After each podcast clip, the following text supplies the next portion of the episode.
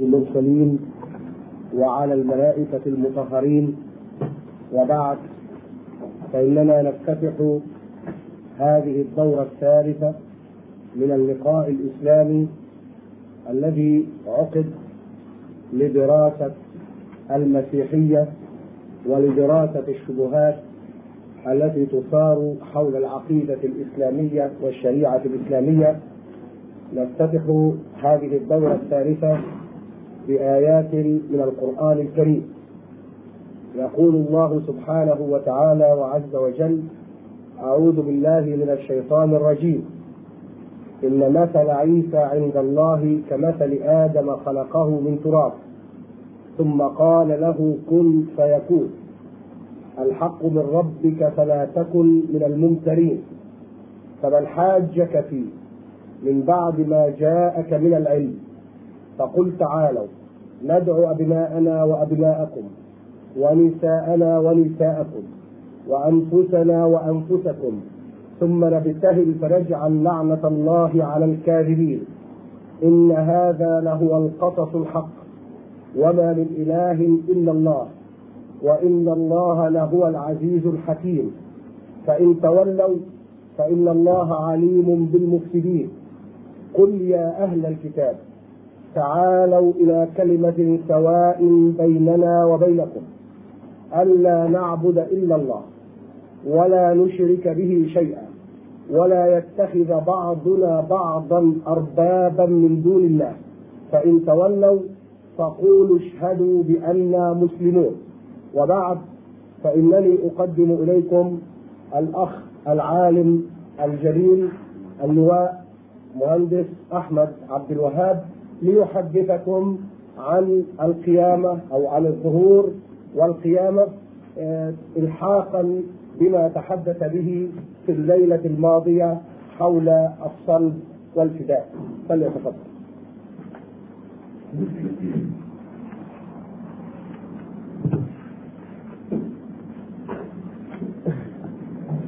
بسم الله الواحد الأحد انتهينا بالأمس من الحديث في موضوع أو في قضية الصلب. وهذه واحدة من أخطر القضايا المسيحية. باعتبارها صارت ركيزة من ركائز العقيدة التي تبناها بولس وصار لها السيادة فيما بعد ولم تكن على الإطلاق من وصايا المسيح ولا من رسالته وماذا رأينا فيها؟ رأينا أن هذه المصادر المسيحية وهي الأناجيل قد اختلفت تماما في كل جزئية تتعلق بموضوعات الصلب وقلنا أننا نمارس في حياتنا العادية في أي بلد من بلاد العالم عندما تختلف شهادة الشهود تنبذ ينبذ هؤلاء الشهود ونبحث عن شهود آخرين. لكن نفسنا الواضحة والعامل المشترك بين هذه المصادر المسيحية كان شيئا واحدا.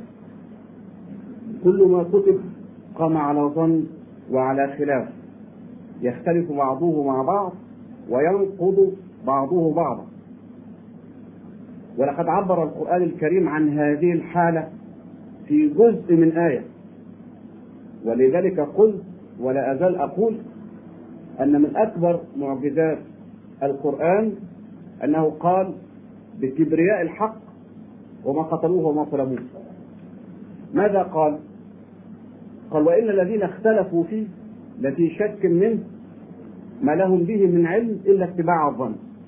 كل ما كتب ابتداء من قضية الصلب وملحقاتها القيامة والظهور نجد اختلفوا فيه جميعا من الألف إلى الياء. ولقد عبر القرآن الكريم عن هذه الحالة في جزء من آية وليست في آية. ندخل إلى قضية القيامة آه التي تقول آه وفق التعليم المسيحي أن المسيح آه صلب ومات ودفن وقام في اليوم الثالث وبعد ذلك ظهر لبعض الناس. طبعا عرفنا إن لم ينطبق عليه ما قيل يدفن في الأرض ثلاثة أيام وثلاث ليالي لكنها المطلوب دفن يوم وليلتين على أحسن الأقوال. بدأت روايات القيامة تنتشر وسط المجموعة المسيحية الأولى ببطء شديد وذلك بسبب إنكار التلاميذ والحواريين لهذه الروايات. وتشهد الأناجيل على هذا الإنكار والتعجب. بعد ذلك استمر ترديد هذه الروايات حتى استسلموا للأمر الواقع.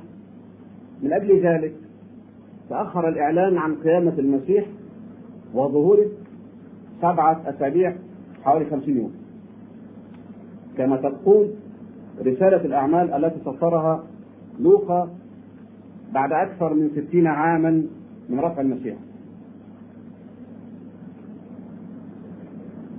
يقول جورج كيرب إن أول شهادة عن القيامة لم تعطيها الاناجيل لكنها جاءت من رسائل بولس. وعلى وجه الخصوص رسالته الأولى إلى عهد كورنثوس إصحاح 15 التي كتبت قبل أقدم الأناجيل بعشر سنوات على الأقل. طبعا كناس بيدرسوا وبيستفادوا بدراسة علماء المسيحية المعاصرين ما قام على غير أساس هو على غير أساس. فما دام موضوع الصلب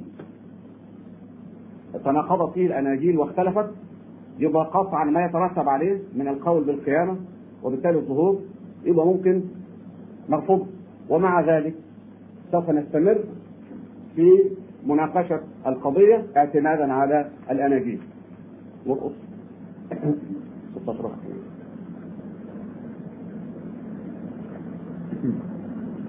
جاء في انجيل مرقس اصحاح 16 من عدد واحد إلى العدد الثاني.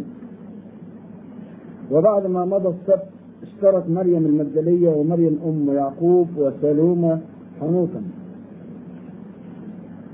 لي...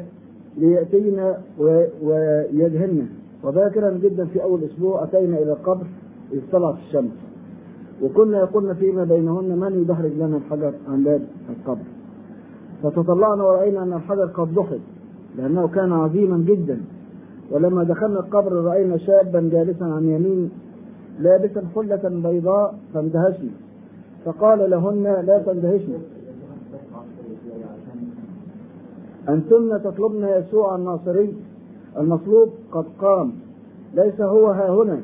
هو هذا الموضع الذي وضعوه فيه لكن اذهبنا وقلنا لتلاميذه ولبطرس إنه يسبقكم إلى الجليل هناك ترونه كما قال لكم فخرجنا سريعا وهربنا من القبر لأن الرعد والحيرة أخذتهن ولم يكن لأحد شيئا لأنهن كن خائفات.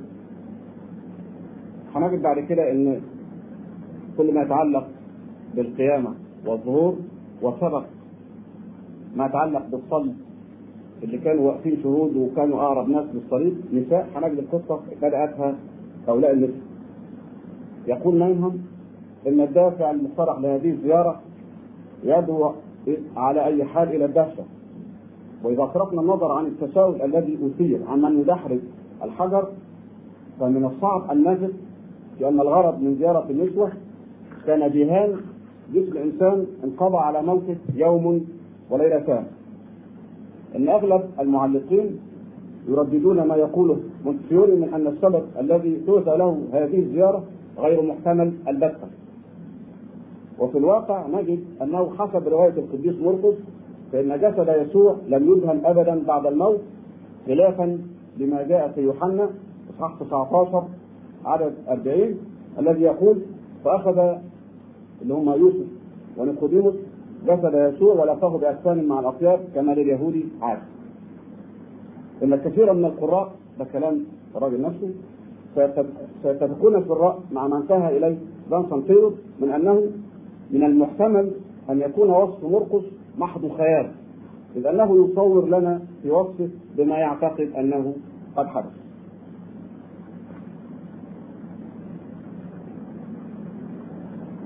وبالنسبة لما رواه إنجيل متى عن هذا الموضوع ما داعي لقراءته يقول جون فينتون أن حدوث الزلزلة ونزول الملاك من السماء ودحرجة الحجر بعيدا وخوف الفراس كلها إضافات من عمل متى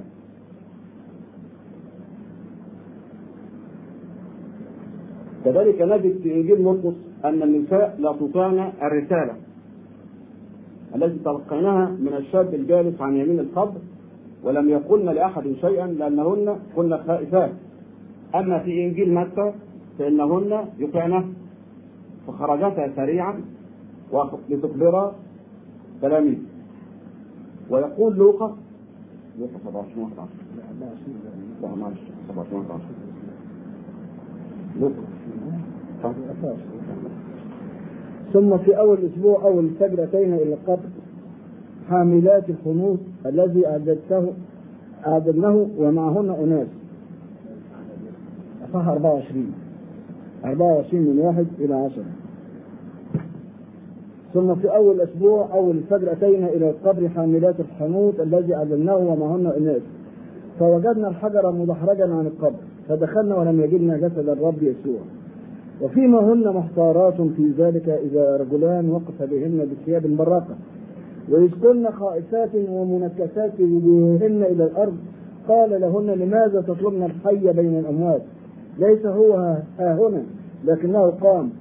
اذكرن كيف كلمكن وهو بعد في الجليل. قائلا إنه ينبغي أن يسلم ابن الإنسان كأي أناس خطاة ويطلق وفي اليوم الثالث يقوم فتذكرنا كلامه ورجعنا من القبر وأخبرنا الأحد عشر وجميع الباقين بهذا كله. وكانت مريم المجدليه ويونا ومريم أم يعقوب والبقيات معهن دواتي كن هذا للرسل. طبعا الإخبارية كلها عن طريق النسب يقول جورج كيرك إن قصة لوقا عن القبر الخالي تفسير بالمحاذاة لكنها تختلف معها في أربع نقاط. بينما يذكر مرقس شابا واحدا عند القبر نجد لوقا يذكر رجلين. وحسبنا في مرقس إصحاح 16 على السبعه قيل للنسوة اذهبنا وقلنا لتلاميذه ولبطرس أنه يسبقكم إلى الجليل هناك ترونه كما قال لكم لكن لوقا يشير بدلا من هذا إلى تعليم سبق اعطائه في الجليل. كذلك أنه حسب مصدر المعلومات التي استقى من منه لوقا فإن ظهور المسيح بعد القيامة لم يحدث في الجليل. لكنه حدث فقط في أورشليم وما حولها كذلك نجد حسب رواية مرقس أن النسوة قد حملن برسالة فشلنا في توصيلها لأنهن كن خائفات. بينما يخبرنا لوقا أنهن قدمن تقريرا كاملا عما رأيناه وسمعناه إلى التلاميذ الآخرين. و... وأخيرا فإن قائمة الأسماء مختلفة إذ أن لوقا يذكر يونا بدلا من سلومي التي ذكر ذكرها مرقس نعود الآن طبعا اختلاف كامل ونقل لما بين لوقا ومرقس في كل التفاصيل ونعود إلى رواية يوحنا. في رواية يوحنا 20 من عدد واحد إلى إلى إلى, إلى العدد العاشر. وفي أول أسبوع جاءت مريم المجدلية إلى القبر باكرا والظلام باق فنظرت الحجر مرفوعا عن القبر. فرقدت وجاءت إلى سمعان بطرس وإلى التلميذ الآخر الذي كان يسوع يحبه وقالت لهما أخذوا السيد من القبر ولسنا نعلم أين وضعوه. فخرج بطرس والتلميذ الآخر وآتيا إلى القبر وكان الاثنان يركضان معا فسبق التلميذ الآخر بطرس وجاء اولا إلى القبر وانحنى فنظر الاكفان موضوعة ولكنه لم يدخل. ثم جاء سمعان بطرس يتبعه ودخل القبر ونظر الاكفان موضوعة والمنديل الذي كان على رأسه ليس موضوعا مع الاكفان بل ملفوفا في موضع وحده. فحينئذ دخل أيضا التلميذ الآخر الذي جاء اولا إلى القبر ورأى فامن لأنهم لم يكونوا بعد يعرفون الكتاب أنه ينبغي أن يقوم من الأموات. فمضى التلميذ التلميذان أيضا إلى موضعهما. قبل ما ننتقل للتعريض هخلي الأستاذ إبراهيم يقرأ ثاني لأنهن لأنهم لم يكونوا يعرفون الكتاب. لأنهم لم يكونوا بعد يعرفون الكتاب أنه ينبغي أن يقوم من الاموات. يبقى يقرر كاتب انجيل يوحنا إن تلاميذ المسيح لم يكونوا يعرفون أنه تصديقا للكتب يجب أن يقوم من الاموات. ده تقرير واضح ولا يحتاج إلى تأويل. هنشوف ما حدث بعد ذلك. من الواضح أن الاناجيل اختلفت في رواية الزيارة وما يتعلق به. فرقم واحد يذكر مرقس أن الزائرات كنا ثلاثة من النسل بينما يقول لوقا أنهن كن جمعا من النساء. أما يوحنا فيجعل بطلة الزيارة مريم المجدلية بمفردها التي تذهب فورا لتحضر معها بطرس ويوحنا. ولا يتفق كتب الاناجيل على شيء من العناصر الرئيسية لقصة الزيارة سوى ما قالوه عن وجود مريم المجدليه في موضع الصدارة بين الزائرات حتى أن يوحنا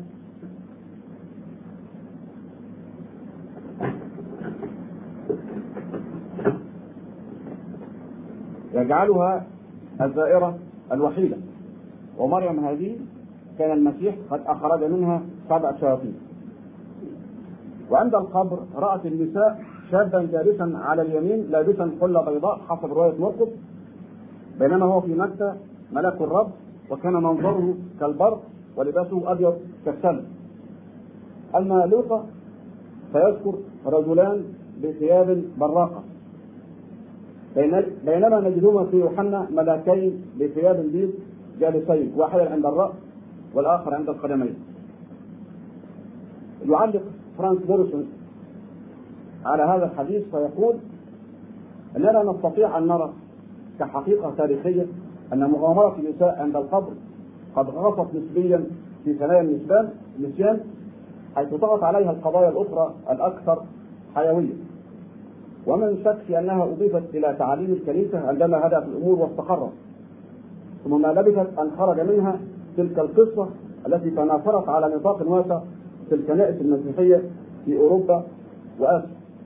وهكذا فإن الشاب الواحد الذي كان عند المقبرة والذي كان في الحقيقة شابا واحدا حسب القصة الأصلية قد أصبح بمرور الزمن الملاك العظيم في إنجيل متى والزائرين السماويين بثياب براقة في إنجيل لوقا وهكذا أيضا فإن حركة الحجر بعيدا عن القبر قد أصبحت موضوعا للكثير من الحدث والتخمين.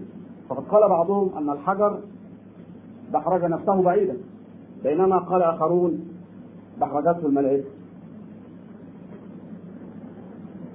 يبقى الشواهد التي أعطت القول لقيامة المسيح وجود المقبرة الخالية وقيامة المسيح كلها تناقضت مع بعضها واختلفت.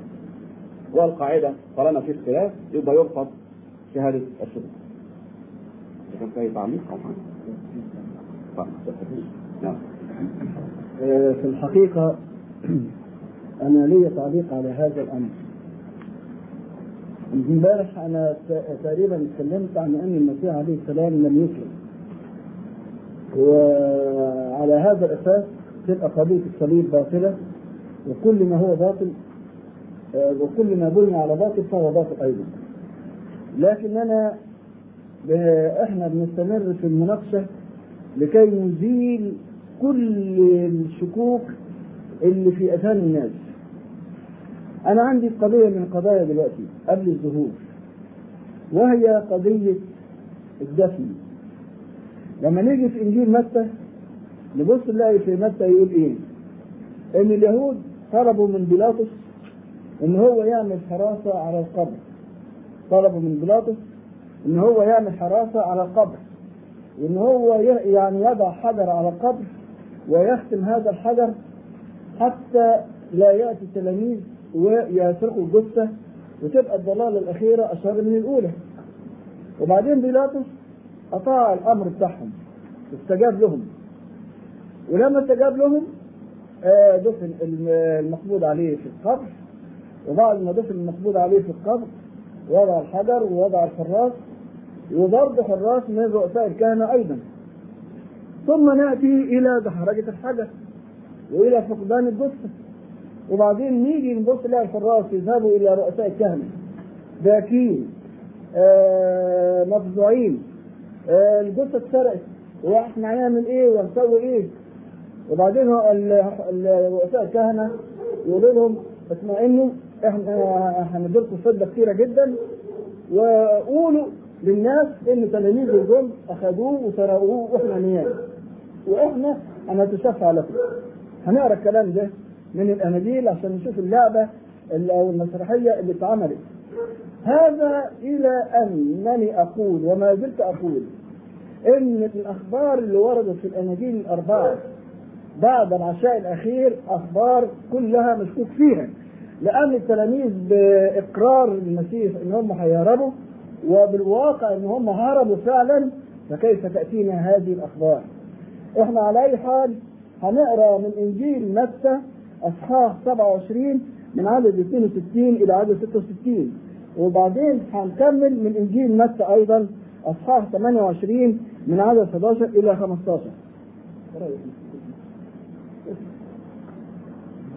وفي الغد الذي بعد الاستعداد اجتمع رؤساء الكهنة والفريسيون إلى بيلاطس قائلين يا سيد قد تذكرنا أن ذلك المضل قال وهو حي إني بعد ثلاثة أيام أقوم فمر بضبط القبر. إلى اليوم الثالث لئلا يأتي تلاميذه ليلا ويسرقوه ويقول للشعب إنه قام من الاموات فتكون فتكون الضلالة الأخيرة أشر من الأولى. فقال لهم بيلاطس عندكم حراس اذهبوا واضبطوا كما تعلمون. فمضوا وضبطوا. طيب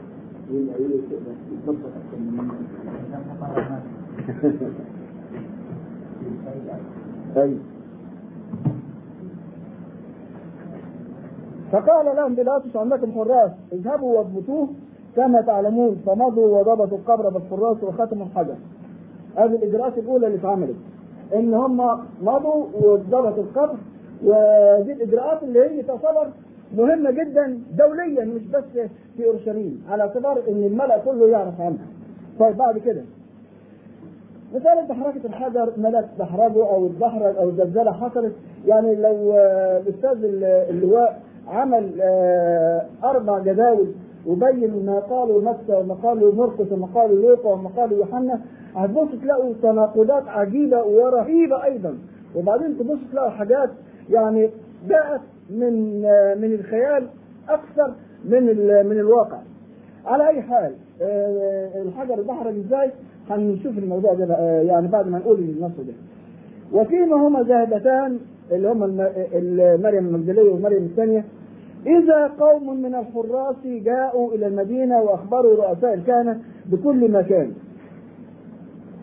آه، أيد عندك إنجيل متى أصحاح 28 من عدد 11 إلى عدد 15 وفيما هما ذاهبتان إذا قوم من الحراس جاءوا إلى المدينة وأخبروا رؤساء الكهنة بكل مكان. فاجتمعوا مع شيوخ وتشاوروا وأعطوا العسكر فضة كثيرة.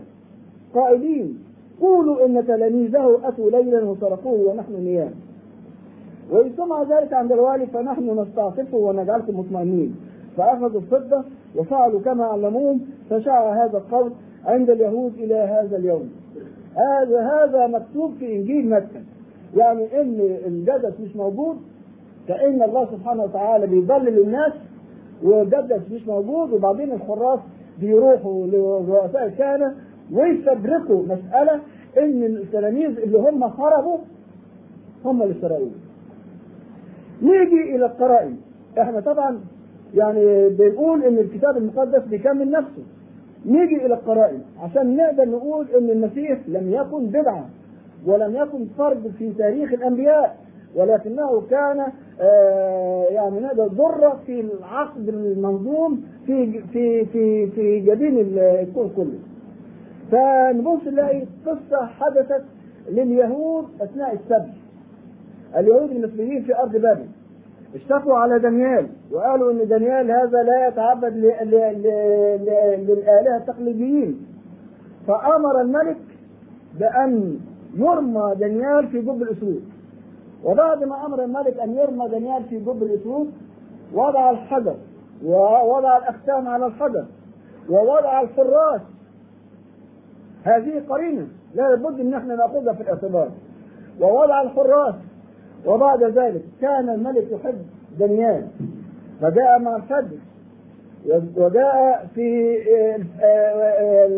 نور الصباح بدأ يعني يعني بيظهر بدأ دانيال وراح إلى إلى الجب وقال بصوت في حزن يا دانيال يا عبد الله الحي شوف إزاي هل قدر إلهك أن يخلصك؟ فرد دانيال من وسط الاسود هذه المعجزة الغريبة بقى. رد دانيال من وسط الأسود وقال نعم يا سيدي الملك لاني وجدت بريئا عند الله وعندك. فالملك فرح وقال للجموع ارفعوا الحجر هنا ادي المعجزه كأن الأختام ترفع في وجود شهود وشهود يعني رجال مش نساء. ارفع الحجر يبقى الحجر كان مو... كان كاتم على أنفاس دانيال قال لهم ارفع الحجر والحراس موجودين. وطلع دانيال والملك يمسك دانيال على إنه يشوف هرشة أسد أو هرشة سبعة أو أي حاجة ما في اطلاقا. استغرب الملك. إزاي إن الله النبي قال له يا سيد الملك الاسود دول كانوا زي القطط لأن أنا بريء. وبعدين الملك فرح طبعا وآمن برب دانيال الواحد الأحد وقال إيه؟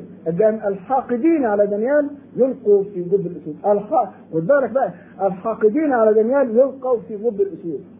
فجم مسكوا الحاقدين على دانيال يا دوبك على باب الأسود الأسود نهشتهم بسرعة ودانيال قعد يوم بليلة لم تضر هنقرا الجزء ده هو عشان نشوف القرينة ماشية إزاي. في سفر دانيال أصحاح 6 من عدد 18 إلى عدد 24 حينئذ مضى الملك إلى قصره وبات صائما ولم يؤتى قدامه بسراريه وطار عنه نومه. ثم قام الملك باكرا عند الفجر وذهب مسرعا إلى جب الأسود. فلما اقترب إلى الجب نادى دانيال بصوت أسيف. أجاب الملك وقال لدانيال يا دانيال عبد الله الحي هل إلهك الذي تعبده دائما قدر على أن ينجيك من الأسود؟ فتكلم دانيال مع الملك. يا أيها الملك عش إلى الأبد. إلهي أرسل ملكه وسد أفواه الأسود فلم تضرني. لأني وجدت بريئا قدامه وقدامك أيضا أيها الملك. لم أفعل ذنبا. فحينئذ فرح الملك به وأمر بأن يصعد دانيال من الجب فاصعد دانيال من الجب ولم يوجد فيه ضرر لأنه آمن بإلهه. فأمر الملك فاحضروا أولئك الرجال الذين اشتكوا على دانيال وطرحوهم في جب الأسود وهم وأولادهم ونسائهم ولم يصلوا إلى أسفل الجب حتى بطشت بهم الأسود وسحقت كل عظامهم. وهنا تمجد الله في قصة دانيال. فأنا لما آجي هذه القرينة كان ينبغي أن تكون. إذا كان المقبوض هذا اللي هم دفنوه حقيقة هو المسيح لماذا أخذوه؟ ليه ما كانش القبر عليه حجر ويجي الشهود يرفعوا الحجر ويشوفوا هو فعلا قام وإذا قام إيه اللي يخليه يطير؟ ما يقعد مكانه لغاية لما الناس تتأكد إن هو قام عشان يتأكدوا إن هو المسيح. يبقى المسألة فبركة والمسألة ضلال ولذلك إحنا نأخذهم بكلامهم هم بيقولوا إيه بقى؟ لما بيتفقوا مع بيلاطس آه قالوا كده لئلا يأتي تلاميذه ليلا ويسرقوه ويقولوا الشعب إنه قام من من الأموات فتكون الضلالة الأخيرة اشر من الأولى. التلاميذ هربوا كانوا جبنة ما يقدروش ابدا يسرقوه لكن الضلالة اللي هم عملوها اليهود إيه هي؟ إن هم اتفقوا مع العسكر الرومان وأعطوهم الفضة وقالوا لهم كده قولوا إن تلاميذه أتوا ليلا وسرقوه ونحن نيام. فكأن القبر ذاته مسألة باطلة ومسألة غير يقينية على الإطلاق والإيمان من أهم عناصر حياة الإنسان. فالإنسان الذي يبني إيمانه على أمور باطلة يبقى إنسان مزعزع العقيدة واهي الإرادة. يعني لا يمكن إطلاقا أن أن يأمن على حياته طالما أن أباطيل هو أسس على حياته. دي من ناحية. تعليق ما في التعليق؟ لا لسه ما لسه آه الناحية الثانية إن إحنا لما نبص نلاقي من أخطر الأمور إحنا نعرف إن الإنجيل آه يعني تكملة للتوراة. من أخطر الأمور إن التوراة بتقول لك المعلق ملعون من الله. ده التوراة بتقول كده هو وده جاء في سفر التثنية اصحاح 21 عدد 33 المعلق ملعون من الله المسيح عليه السلام في أكثر من موضع قال من منكم يبكتنا على خطية؟ ليه؟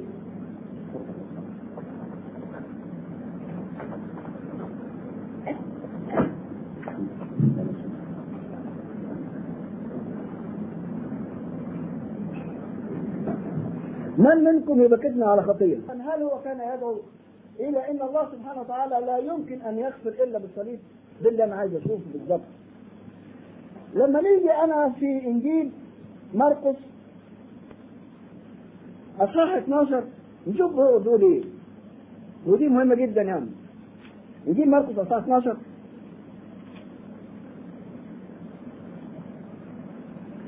فجاء واحد من الكتبة وسمعهم يتحاورون فلما رأى أنه أجابهم حسنا سأله أية وصية هي الكل؟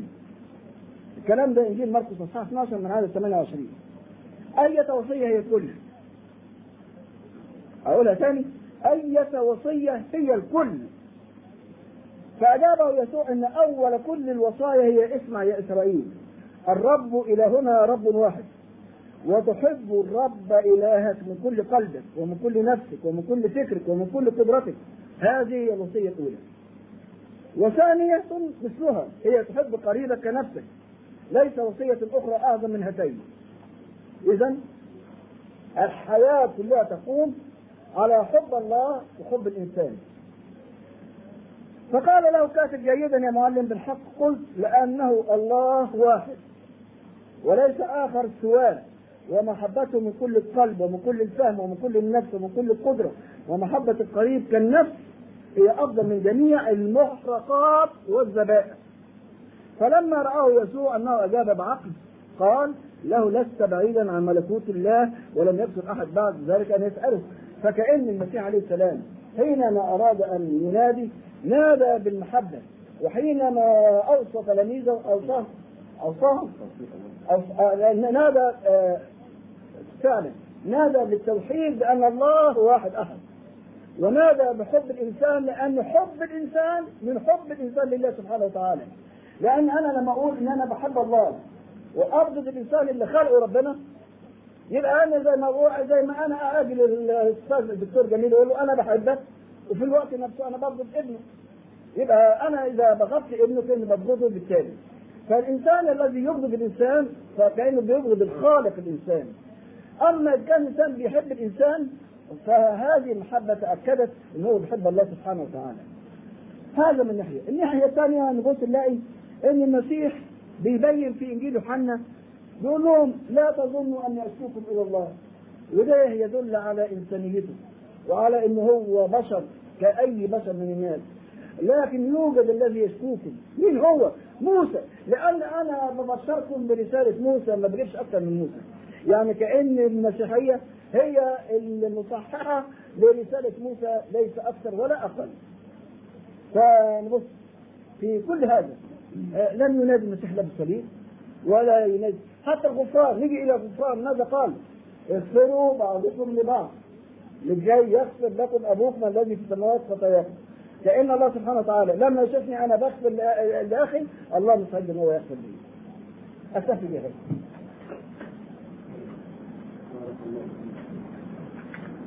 ننتقل إلى ما يسمى موضوع الظهور والاثنين في الواقع رغم أنهم شغالين حيز قليل في الاصحاحات الأخيرة من الاناجيل إنما هي ركائز من ركائز القضية. آه عرفنا في اللقاء الأول أن إنجيل مرقس وده راي علماء المسيحية هو أقدم الأناجيل ومنه أخذ متى ولوقا. لو رجعنا كالعادة إلى إنجيل مرقس لنرى ماذا يقول في ظهور المسيح المفروض نقول لم يقل شيئا لماذا؟ لأننا علمنا أن الإنجيل الأصل الأصلي إنجيل مرقس الأصل الذي ينسب إليه شخصيا وقف قبل العدد تسعة من الإصحاح الأخير. الأعداد اللي بعد كده هي اللي بتتكلم على ظهور المسيح وإعطائه تعليمات للتبشير آه، بالإنجيل للخليقة أو للعالم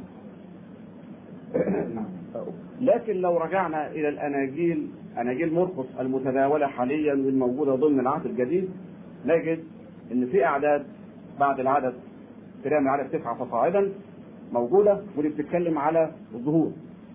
ولو تذكرون حضراتكم قلنا كل إنجيل له مشاكله إن من ضمن مشاكل إنجيل مرقس الإضافات التي أدخلت عليه. تتحدث عن الظهور وديت إضافات اتفق العلماء إنها كتبت وألحقت به بعد عام 180 ميلادية ولما كان مرقس كتب كتابه حوالي 60 65 68 ما حدش عارف بالظبط يبقى اذا الاضافات دي أضيفت بعد 120 سنة. ما دام هذا هو الموقف مع مرقس يبقى بالتالي آه، إذا كان لوقا ذكرها وإذا كان متى فدول طبعا من مصدر أو لآخر ارتبطوا بهذا الموضوع. دلوقتي هنقرا ما يقوله مرقس الذي أضيف اليه هذا الكلام في موضوع الظهور. وبعد ما قام باكرا ده إنجيل مرقس 16 عدد 9 إلى 11 وبعد ما قام باكرا في أول أسبوع ظهر أولا لمريم المجدلية التي كان قد أخرج منها سبعة شياطين فذهبت هذه وأخبرت الذين كانوا معه وهم ينوحون ويبكون فلما سمعوا أولئك أنه حي وقد نظرته لم يصدقوه. يقول جون فيلتون على حسب معلوماتنا فان انجيل مرقس الذي كان بين يدي متى قد انتهى عند الإصحاح 16 العدد 8 وعلى هذا فإن ظهور يسوع للنساء في إنجيل متى 28 صح 28 على 9 قد أضافه متى وحسبما نعلم فان إنجيل مرقس لم يحتوي على أي روايات تتكلم عن ظهور الرب المقام من الاموات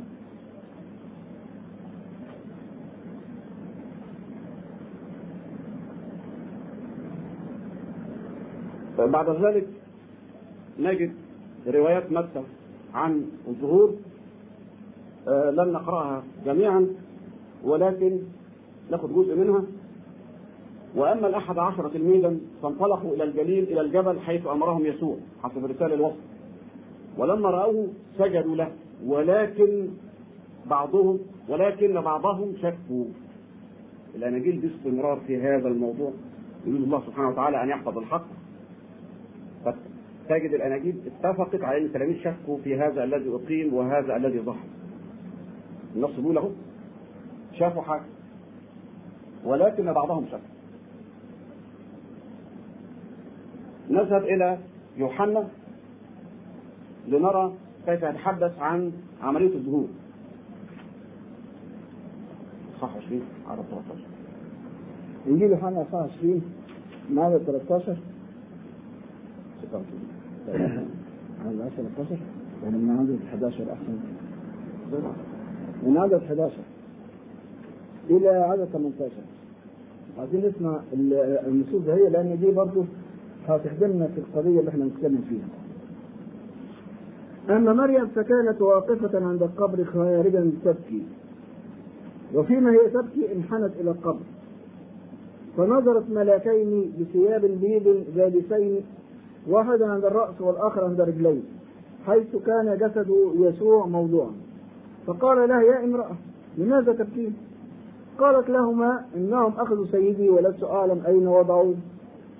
ولما قالت هذا التفتت إلى الوراء فنظرت يسوع واقفا ولم تعلم أنه يسوع. قال لا يسوع يا امرأة لماذا تبكين؟ من تطلبين فظنت تلك أنه البستاني فقالت له يا سيد إن كنت أنت قد حملته فقل لي أين وضعته وأنا أخذه. قال لها يسوع يا مريم. فالتفتت تلك وقالت له ربوني الذي تفسيره يا معلم. قال لها يسوع لا تلمسيني لأني لم أصعد بعد إلى أبي ولكن اذهبي إلى إخوتي وقولي لهم إني أصعد إلى أبي وأبيكم وإلهي وإلهكم. فجاءت مريم المجدلية وأخبرت التلاميذ أنها رأت الرب وأنه قال لها هذا. من الواضح أن رواية الأناجيل بالنسبة للظهور اتسمت بالخلاف زائد ركزت جميعا على الشك شك التلاميذ وأن الحديث بدأته بعض الناس. لقد شك التلاميذ جميعا فيما روته مريم المجدلية ومعها النسوة عن قيامة المسيح من الأموات. فحين حسب النص رجعنا من القبر وأخبرنا الأحد عشر ثم تلاميذ الباقيين لأن يهوذا كان طار بهذا كله. فرأى كلامهن كلام النسوة كالهذيان ولم يصدقوهن يبقى جميع التلاميذ استنكروا فكرة القيامة والظهور فقام بطرس وركب إلى القبر فانحنى ونظر أكان موضوعا خلي بالنا بطرس بالذات فمضى متعجبا في نفسه المكان. يبقى النص واضح التلاميذ كلهم شكوا في قصة القيامة. وبطرس بالذات ما كانش عنده فكرة عن هذا الموضوع. طيب. إلا أن أناجيل مرقس ومتى ولوقا. ثلاثة متشابهة تذكر لنا حديثا جرى بين المسيح وتلاميذه. تقول هذه الأناجيل أنه تنبأ فيه بقتله ثم قيامته من الأموات. هذا الحديث أذكر حضراتكم به اللي قلنا عبارة عن لما قال لبطرس آه جعله يساوي رئيس التلاميذ ويحل ما يحل ويربط ما يربط. وبعد أربع سطور قال له اذهب عني يا شيطان. هنقراها تاني. إحنا شفنا قبل كده إن بطرس فوجئ بموضوع القيامه ما كانش مصدقه وترى كلام كالهزيان وراح وعاين القبر المقبره الخاليه وما شافش الجسد فمضى متعجبا في نفسه. إذا لصفة التلميذ وكبير التلاميذ لو كان المسيح أعطى تعليمات قبل كده في هذا الموضوع لازم تكون لازقة في مخه. فنشوف هل المسيح أعطى تعليمات ولا لا. يقول الإنجيل ثلاثة دول متفقين مرقس ولوقا ومتى؟ ابتدى يعلمهم أن ابن الإنسان اللي هو المسيح ينبغي أن يتألم كثيرا ويرفض من الشيوخ ورؤساء الكهنه ويقتل وبعد ثلاثة أيام يقول وقال القول علانية مش سر مع واحد إنما لكل الناس. فأخذه بطرس إليه وابتدأ ينتهره فالتفت وابصر تلاميذه فانتهر بطرس قائلا اذهب عني يا شيطان لأنك لا تهتم بمال الله ولكن بمال الناس. الكلام ده قاله مرقس في الاصحاح 8 ومتى في الإصحاح 16 ولوقا في الإصحاح 9 يبقى اذا اجمعت ثلاث أناجيل على إن المسيح اعطى تعليمات لتلاميذه خبرهم أنه سوف يقوم يبقى لما يجي إنجيل يوحنا يقول إن الكلام قراءة كالهذيان وبعدين يقول في إصحاح آخر أنهم لم يكونوا يعرفون الكتاب الذي يقول أنه ينبغي أن يقوم من الأموات ماذا نقول؟ نقول أن هذه الأناجيل تنسب للمسيح قول لم يقله على الإطلاق. إما انه قال الكلام الأولاني لبطرس وقال القول علانية الإنجيل بيقول إنه قال القول علانية ان كل الناس سمعت وفهمت يبقى أصلا فهمنا منه. يبقى لما تيجي الأناجيل تشك في صدق القيامة بالنسبة للتلاميذ يبقى دول الناس ما حدش يصدقهم في أي حاجة يقولوها. أتكلم عليهم بقول لهم كلام وبينسوه أو بدون منه. لكن المؤكد أن هذه الاناجيل تنسب للمسيح قولا لم يقل. يقول إنجيل يوحنا في تبريره لشك التلاميذ وخصوصا بطرس ويوحنا لأنهم لم يكونوا بعد يعرفون الكتاب أنه ينبغي أن يقوم من الاموات. يعني بدافع عن شك بطرس إنه ما يعرفش الكتاب كتاب يعني نبوءة للعهد القديم أو نبوءة قال نطق بها المسيح تحقيقا للعهد القديم أنه ينبغي أن يقوم من الاموات. طب وإزاي الكلام ده يتفق مع أن المسيح علمهم وشتم بطرس وقال له اذهب عني يا شيطان. يعني حتى لا يمكن بطرس ينساه.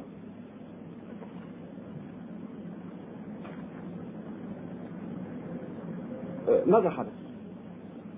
الذي حدث أن المسيح له مسيحية حقة تقوم على لا إله إلا الله المسيح رسول الله. وقلنا إن النص ده نقدر نحطه تحت النص اللي موجود حاليا في الأناجيل. لما في انجيل يوحنا قرب ساعاته الاخيره رفع يديه إلى السماء وقال وهذه هي الحياة الأبدية أن يعرفوك أنت الإله الحقيقي وحدك ويسوع المسيح الذي ارسلته بمعناها لا إله إلا الله المسيح رسول الله والمسلمون يؤمنون بصدق هذا الكلام. وفي مواقف كثيرة قال كيف تدعوني صالحا؟ ليس أحد صالح إلا واحد وهو الله. وقال اسمع يا إسرائيل الرب إلهنا رب واحد. وأشياء كثيرة من هذا النوع فدي شهادة التوحيد. الجزء الثاني من رسالة المسيح هو الدعوة إلى تمسك بالناموس وشريعة موسى ودي يعرفها كل من يقرأ الكتاب المقدس.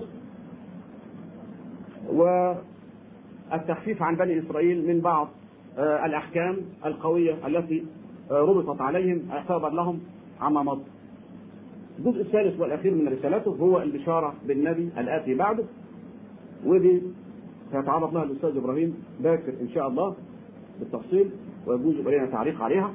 هذه هي رسالة المسيح الذي جاء بنص الأناجيل رسولا إلى بني إسرائيل. لأنه قال ما جئت إلا لخراف بيت إسرائيل الضال وتعبير بهذه الصورة معناها إنه جاي للإسرائيليين فقط. إنما لو قال جئت لبني إسرائيل يبقى لسه ممكن إمكانية لغوية تسمح إن يروح لقبائل أخرى. أو ناس آخرين. ووصى تلاميذه الذاهبين للتبشير قال لهم إلى طريق امم لا تمضوا بل اذهبوا بالحري إلى صراف إسرائيل الضال. يبقى حصر رسالته ورسالة تلاميذه لبني إسرائيل. آه القرآن الكريم يقول ورسولا إلى بني إسرائيل. رسالته محصورة في بني إسرائيل لكن لا يمنع إن اذا كان حد عايز يستفاد بها يستفاد بها اليونان ما كان فيها حكمة مثلا. ويجوز كان فيهم موحدين زي سقراط لا شك إن هذه الحكمة وهذا التوحيد والدعوة للفضيله اللي يتبناها بعض فلاسفة الإغريق بتنتشر بحكم معاملات الإنسان ك بسبب الإنسان حيوان اجتماعي ناس البشر في تجارة وفي علم في تراوده فالناس بتنقل الحكمة من مكان إلى آخر. لكن أساسا هو جاري بني إسرائيل ويتفق القرآن مع الإنجيل. في هذا الوضع. لكن لما نتكلم على المسيحية التقليدية بقى اللي هي الشيعه اللي ديت أنا بسميها باستمرار مسيحيه بولس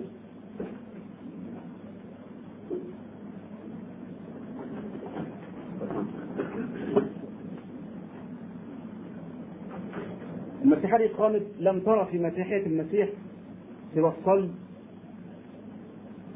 و... والتعليق على الصليب وسفك الدم. بس. هو صرح بكده قال وعرفتم أيها الإخوة قال لم اعزم ان اعرف إلا المسيح واياه مطلوبا بس هذا هو إنجيل بولس الذي قام يبشر به لكن الدعوة إلى التوحيد والطهر والنقاء والدعوه إلى المحبة والكلام الحلو اللي موجود في الأناجيل عن كل هذا وضعه بولس جانبا وصار يدعو إلى هذه المسيحية مسيحية الصليب وسفك الدم. وللأسف أن هذه المسيحية التي شاعت وذاعت. طيب الفكرة تمت بناء على إيه؟ بناء كما يقول علماء المسيحية وحارة دلوقتي على إن في حدث معين حدث في فلسطين منذ 2000 سنة تقريبا وهو قتل المسيح على الصليب. ده عبارة عن تاريخ. واتفقنا واتفق الناس على إن هذه الكتب التي قالت هذا الكلام كتب مؤلفة بكل معنى الكلمة معرضة للصواب والخطأ بما أن هذا تاريخ وتاريخ متناقل فمن المعلوم عند كل الناس أن التاريخ عبارة عن عملية احتمال. هو بيتكلم عن أحداث. الناس بتبقى معتقدة إن التاريخ حاجة بالنسبة لملك معين أو لجيل معين. وبعدين بعد قرن أو قرنين يبان إن الكلام اللي ده كله كلام كذب. عندنا في الفراعنه اشتهروا بهذا. يجي ملك زي تحتمس غضب عليه أخته حتشبسوت فابتدى يشطب كل الكلام اللي كانت كاتباه على نفع بالنسبة لعهدها عشان طبعا يزور ويكتب كلام منسوب له وبعدين ما لحقش يكمل هذه العملية واللي بيزوروا معبد الدين البحري في الأقصر بيجدوا بقايا عملية الخربشة والشط رمسيس الثاني اللي بيسموه رمسيس العظيم أو أعظم واحد أو إلى آخره والله أعلم إن كان ده هو فرعون موسى أو حاجة زي كده اشار بان راجل مزور اللوحات والمسلات اللي كتبها كأنه هو ده استغفر الله كأنه راجل ليس من هنا يعني مش من أبناء آدم إنما كأنه نزل من السماء.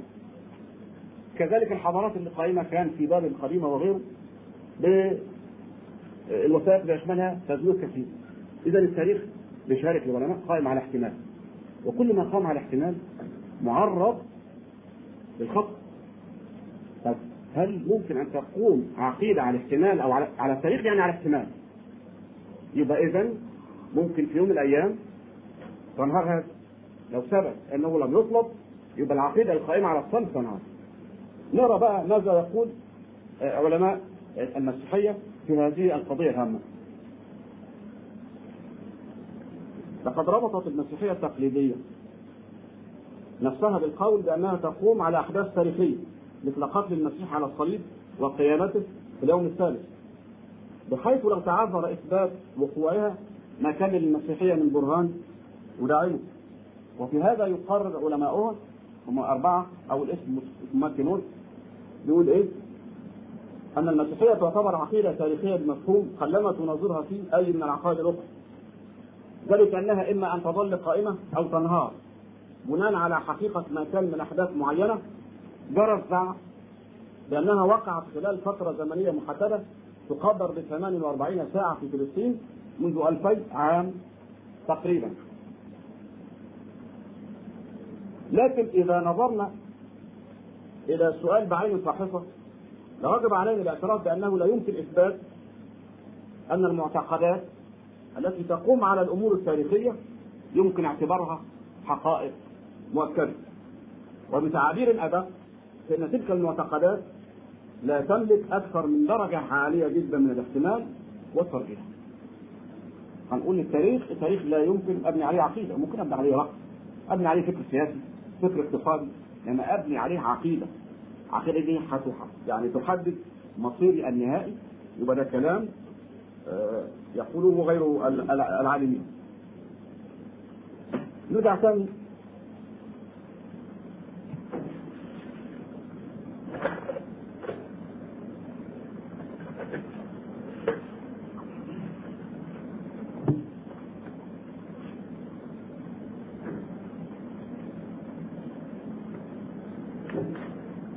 نرجع ثاني لموضوع الظهور ناخذ رأي عالم كبير في التاريخ المسيحي اسمه هارنك عالم ألماني بيقول إن هناك عددا من النقاط مؤكدة تاريخيا منها أن أحد من خصوم المسيح لم يره بعد موته على الإطلاق. وفي الواقع الملاحظ الأستاذ إبراهيم والربط بين دانيال والنجاح خصومه شهدوا عليه كانت ذكيه جدا. أنا ما تنبهتش لها إلا دلوقتي إذن المفروض عشان خاطر نقطع شك باليقين باليقين يبقى يجب إن يجي خصوم يعينوا إن قام بهذه الصورة. يبقى انتهى. وأنه لا يمكن التحقق بيقين من تواتر مرات الظهور وعددها دول قالوا ظهر هنا ودول قالوا ظهر هنا ومرة المكان اختلف وعدد الناس اللي شافهم اختلف بهذه الصورة وأن القبر الذي كان خاليا في اليوم الثالث لا يمكن اعتباره حقيقة مؤكدة تاريخيا بأي حال من الأحوال. هذا ما يتعلق بموضوع الظهور. طيب. قيل إن المسيح تتفق المسيحية مع الإسلام في نقطة لأن المسيح صعد إلى السماء. لكن المسلمين بيقولوا صعد قبل الصلب. والمسيحيين بيقولوا صعد بعد كده. بعد كده فين اختلفوا فيه حتى ديت اختلفوا فيه يقول أدولف هارنك إن الاعتقاد بان يسوع صعد إلى السماء بعد أربعين يوما من القيامة قد أخذ يشق طريقه تدريجيا ضد المعتقدات القديمة التي كانت تقول بأن القيامة والصعود حدث في نفس الوقت. كذلك ضد أفكار أخرى كانت تؤمن بوجود فاصل زمني أكبر بين الحادثين. على أن بولس لا يعلم شيئا عن الصعود. وحسبما جاء في إنجيل لوقا 24 51 فإن الصعود إلى السماء قد حدث في نفس يوم القيامة ومن المحتمل أن يكون ذلك ما جاء في يوحنا 20 17 إن القول بأن الصعود حدث بعد 40 يوما من القيامة ذكر لأول مرة في سفر أعمال الرسل. ولقد قالت بعض الطوائف والمصادر المسيحية أن الصعود إلى السماء حدث بعد 18 شهرا من القيامة وقالت أخرى حدث بعد 11 يوما. بعد 11 عاما. لخبطة كاملة في كل ما يتعلق من أول موضوع المسيح مع تلاميذه في الحديقة ومحاولة قوة الظلم القبض عليه إلى نصره. في هذا المرجع القرآن الكريم والذين اختلفوا فيه لفي شك منه ما له ما لهم به من علم إلا اتباع الظن. كلها مسائل ظنيه قالها القرآن في جزء من آية حوالي ثلث آية. وبعدين تعب العلماء علماء المسيحية نفسهم ليالي وأيام وسنين وقرون حتى وصلوا إلى نفس النتيجة التي ذكرها القرآن الكريم.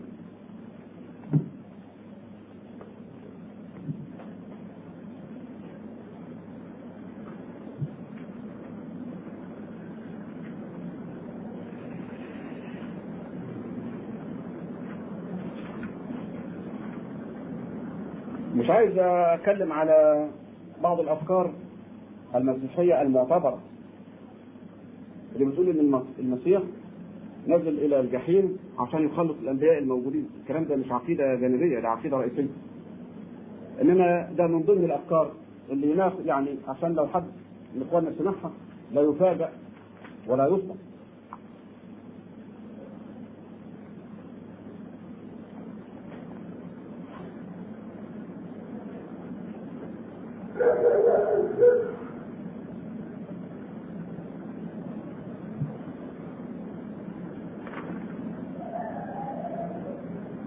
يبقى عندنا بعد ذلك أن نذهب إلى بولس في تعليق بسيط أحب أقوله. إن القضية اللي إحنا أتعبنا نفسينا فيها الليالي الطويلة ده هي هي قضية الغفران لما أنا آجي أستقرأ آه، إنجيل متى أصحاح تسعة من عدد ستة. قصة هنا قدام مننا من هنقرأ يعني قصة عن واحد المفلوج قدموه للمسيح. المفلوج يعني مسلول. إنسان مسلول قدموه إلى المسيح ايمانا من الن- الناس اللي هم شايلين المسلول ده هو إن المسيح نبي الله ويقدر هو يشفيه وبعدين المسيح أيضا شاف إن الناس عندها قوة إيمانية. يعني أنا اضرب مثل بسيط. أنا مريض. ابني بياخدني لدكتور عارف إن ده دكتور طيب جدا وممتاز. وإن شاء الله يكون الشفاء عليه فأنا بتحرك مع ابني إلى هذا الدكتور على اعتبار إن أنا انال الشفاء فأنا بتحرك بقوة إيمانية بتدفعني إلى الإيمان بهذا الدكتور لأني أنا لو لم أؤمن بإن الله قادر أن أن يشفيني بهذا الدكتور يبقى أي علاج لا قيمة له. فنقرأ الجزء عشان نتفاهم والإخوان يعني يشوفوا الموضوع بتاعنا. فدخل السفينه واجتاز وجاء إلى مدينته. وإذا مفلوج يقدمونه إليه مطروحا على فراش فلما رأى يسوع ايمانهم قال للمفلوج ثق يا بني مغفورة لك خطاياك. أنا هقرا النص وبعدين هنعلق عليه. قال المفلوج ثق يا بني مغفورة لك خطاياك وإذا قوم من الكتبة قد قالوا في أنفسهم هذا يجدد فعلم يسوع أفكارهم فقال لماذا تفكرون بالشر في قلوبكم. أيما أيسر أن يقال مغفورة لك خطاياك أم أن يقال قم وامشي. ولكن لكي تعلموا أن لابن الإنسان سلطانا على الأرض أن يغفر الخطايا قال آه للمفلوج قم احمل فراشك واذهب إلى بيتك. فقام ومضى إلى بيته. فلما رأى الجموع تعجبوا ومجدوا الله الذي أعطى الناس سلطانا مثل هذا. آه ده الأصحاح التاسع من إنجيل متى هنشوف التعليق عليه. المسيح أول ما شاف المفلوج قال إيه؟ مغفورة لك خطاياك. ومغفورة ده اسم مفعول لفاعل تقديره الله سبحانه وتعالى غفر لك لأن الإنسان لا يقدر أن يغفر. زي ما أنا أقول كده المغفور له فلان الفلاني أنا ما غفرت لهذا الإنسان. لكن أنا يعني إيمانا إن الله قادر أن يغفر لهذا الإنسان. فمغفورة اسم مفعول لفاعل تقديره الله. بل هو ذهب أكثر من كده. ذهب قال لكي تعلموا أن لابن الإنسان سلطانا على الأرض أن يغفر الخطايا يعني كأن الله سبحانه وتعالى منح المسيح سلطان أن يغفر الخطايا بكلمة منه. مش محتاج إن هو يتسلب عشان خاطر يغفر الخطايا للناس. أكثر من هذا إن هو أعطى لبطرس التلميذ الخايب أعطى له سلطان أن يربط وأن يحل. جاء في إنجيل متى اصحاح 16 آه، من عدد 19 واعطيك مفاتيح ملكوت السماوات. فكل ما تربطه على الأرض يكون مربوطا في السماوات. وكل ما تحله على الأرض يكون محلولا في السماوات. يا ناس أين العقل؟ هل الإنسان يقدر أن يغفر ورب الإنسان لا يقدر مش معقول ابدا. بابا روما يقول غفرت لك. والله ما يقدرش يقول للإنسان غفرت لك لازم يعمل آه وسيلة من الوسائل. هذا باطل قطعا لأن الله قادر أن يغفر كما خلق الإنسان. ايهما أيهما اقصى خلق الإنسان أم أن يغفر للإنسان؟ فالنص هنا بيقول لكي تعلموا أن لابن الإنسان سلطانا على الأرض أن يغفر الخطايا. للأسف إن الأناجيل اللي وصلتنا أناجيل وصلتنا بعد 100 سنة من حياة المسيح. لما هي وصلتنا وصلتنا بإضافات وزيادات وحذف زي ما قال جزاه الله كل خير السيد اللواء أحمد عبد الوهاب. يجي هنا المسيح يعلم الناس اللي حواليه. فهو قال في إنجيل متى أصحاح سبعة. إنجيل متى أصحاح سبعة عدد 21 إلى عدد 23 ليس كل من يقول لي يا رب يا رب يدخل ملكوت السماوات بل الذي يفعل إرادة أبي الذي في السماوات. كثيرون سيقولون لي في ذلك اليوم يا رب يا رب أليس باسمك تنبأنا وباسمك أخرجنا شياطين وباسمك صنعنا قوات كثيرة؟ فحينئذ أصرح لهم إني لم أعرفكم قط اذهبوا عني يا فاعلي الإثم لعب الروح القدس دورا عجيبا بين الناس لدرجة أنهم كانوا